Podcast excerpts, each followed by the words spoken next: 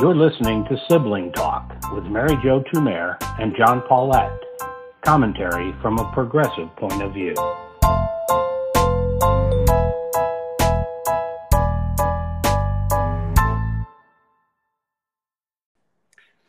Hello, I'm John Paulette. Hi, Mary Jo Tumer. Mary, I have to take us back a little bit in history. And as a lawyer, you may be familiar with this case, but if you don't mind, I'm going to introduce it to our listeners. In 1996, the Supreme Court decided a case called Hopwood v. Texas.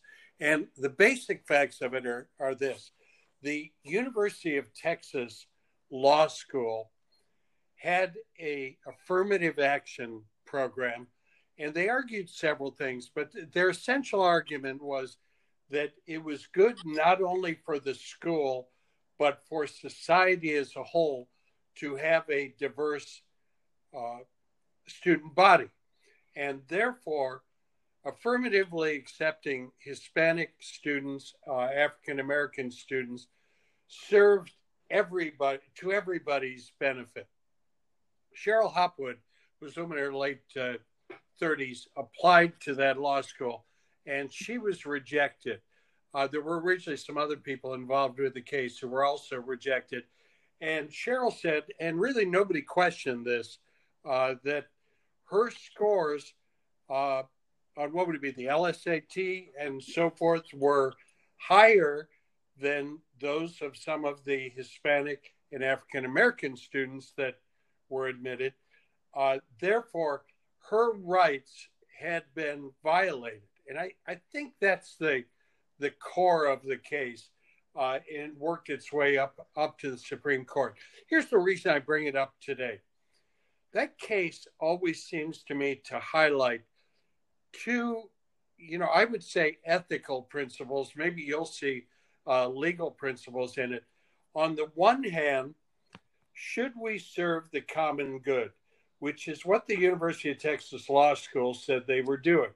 We are helping our school, we're helping society, or should we always serve the individual's rights, which is what Cheryl Hopwood seemed to make a good ar- argument that her rights had been violated.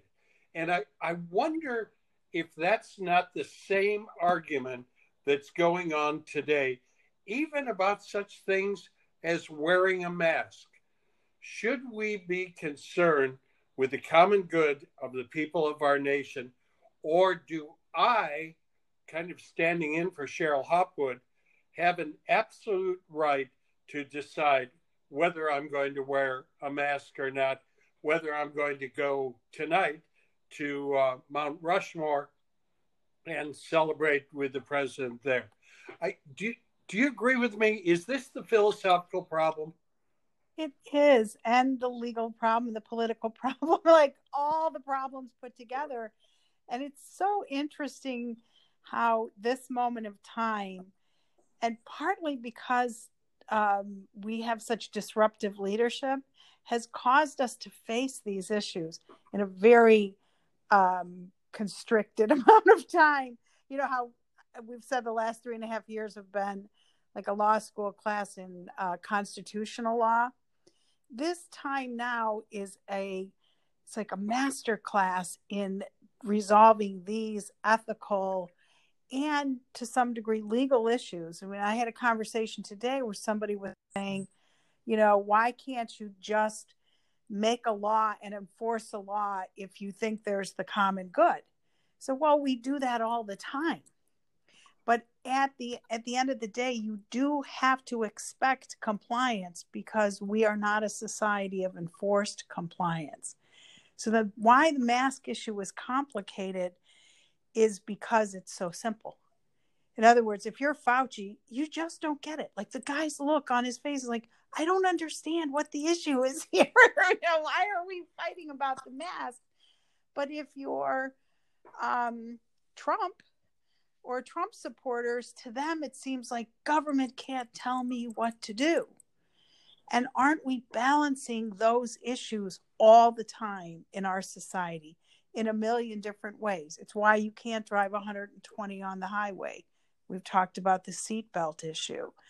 You know, it's it's why we have public health officials at all. It's why we stopped smoking in public.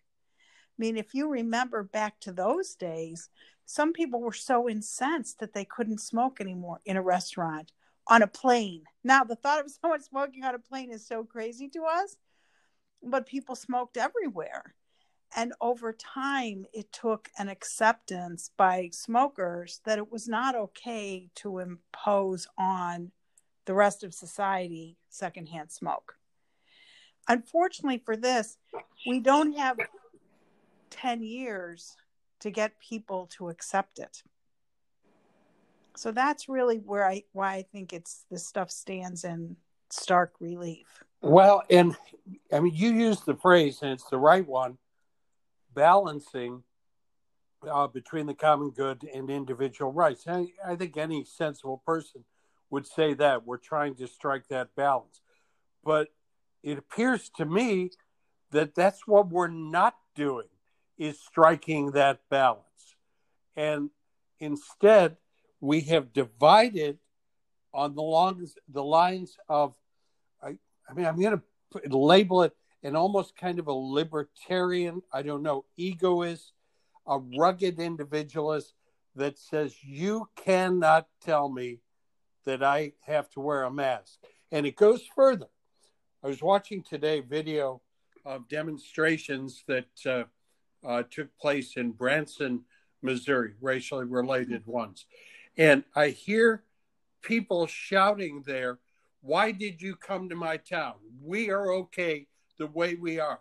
If we choose to live this way, which is to say, if we choose to live racially divided, the same argument that was made in the 50s and 60s under the fancy title states' rights. What was it states' rights to do? In the Civil War, it was the states' rights to hold slaves. In the 50s and 60s, it was the states' rights to uh, continue to enforce segregation. And essentially, what this guy is yelling is it's my right to be prejudiced if I want to. And I think at the core, it's the same question. No, in this absolute insistence on my rugged individual rights, we are giving away the ability to take care of the common good. But it's such a, that's such an interesting point you're making because the um, my right to think what I want, I would defend, right? We never want to be thought police. Mm-hmm. So if you want to be prejudiced in your own mind, you want to be a misogynist, and you mm. want to sit around your kitchen table with your family and say, I hate whatever people you hate or women or whatever, I, I don't want to be in that business of policing that. It's that you cannot take it outside of your home and act on it. So that's the common good. We've all agreed that we're going to accept certain norms and and we are going to act within those norms as society for the good of all of us. And um, one thing that the trump presidency has done and it, it, I, I just step back and say i'm sorry i will not be alive 50 years from now to read the history. The history 10 years from now will be not interesting and 20 years from now. But you know history is sometimes better when it's 100 years old. Yeah. And um because the um, the disruption that he promised and he has delivered is a disruption of norms that has in a good way ultimately i think forced us to face these issues. Like is the common good important? You know are the norms of you know how we treat each other whether we like it or not goodness for us as a whole people. And I, I think I told you one time that my concern always has been the ins- will the institution hold, institutions hold. The presidency has done terrible this time. Congress has been terrible. The courts have a mixed record. But the people, the institution of the people, I think is the one that's emerging because you see these st- polls now 75% of the country or whatever the number is supports more immigration and immigrant rights. John, that is awesome because Trump was in part elected on being anti immigrant. And we, the people, said, are saying, whoa, wait a minute. Just wait a good goddamn minute. Mm-hmm. Because we like immigrants and we're a country of immigrants. The country, 80% of people support the protesters. And he was elected in part on a racist platform. And now the people are saying, oh, wait a minute. Uh, we don't really agree with that racism thing. That doesn't mean we're not racist. It doesn't mean we're not xenophobic. It just means it's not how we view ourselves. It's not how we view the common good. So we're, I, to back to your point, I'm starting to trust America just a little more than I did a few months ago. That we can start to recognize the common good and start to agree on certain things. Well, and I mean, your trust is being placed in the right right spot. America has been an individual. Uh, what ending do I want to put it? Individualistic, individualism uh, based society. It's been part of our nature. But there's a reason why it worked. At the same time that we insisted on individual rights, we also insisted on character and personal ideals and values that conformed to a civic character such that we could expect people to be individuals, exercise their right, but to exercise them in the right way. And much of our public education system was built around this. You know, if we go back probably before the 70s, I think, we saw the education was filled with much of what I think David Brooks would talk about that kind of sense of character.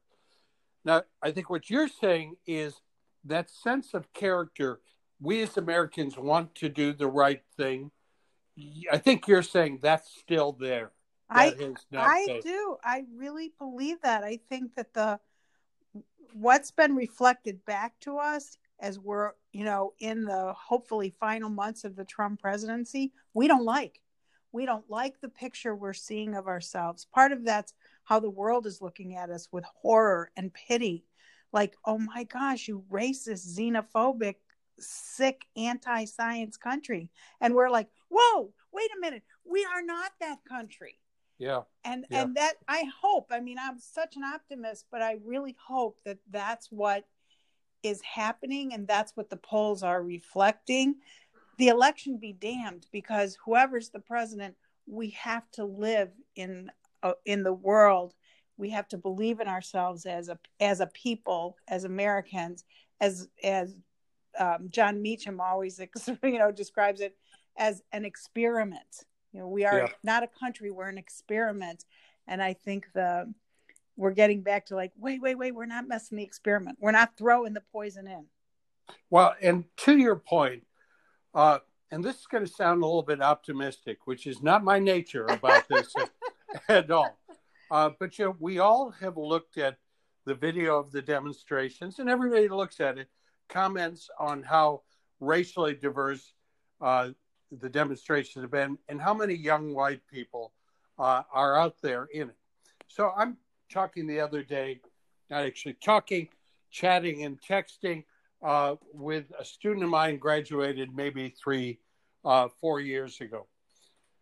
Young lady is white. Uh, she has become super involved in the protests and the demonstrations, partly because she doesn't have a lot of school to go to uh, right now, I think. But she's really, really involved with this. So in the conversation, I asked her, you know, why? What what got you so deeply in, involved in this? And this is what she answered me Mr. Paulette, this stuff just isn't right. I know that's exact because it was seared in my mind. Now, if that's the case, that young Americans, old Americans are saying, you know what, this stuff just isn't right, then that is the source of the optimism we're talking about. Absolutely. And that is a great way to end the week. It is. Oh my gosh. I'm ending Friday on an optimistic tone. As a Catholic, I just wish I was going out to a fish fry. I'm sorry we're allowed to eat meat on Friday. that, that would make me feel so good. Oh, All right. You great. have a great weekend. You too. Bye, John. Uh, Sibling Talk is a JMP production. The theme song from Sibling Talk was written by David Paulette.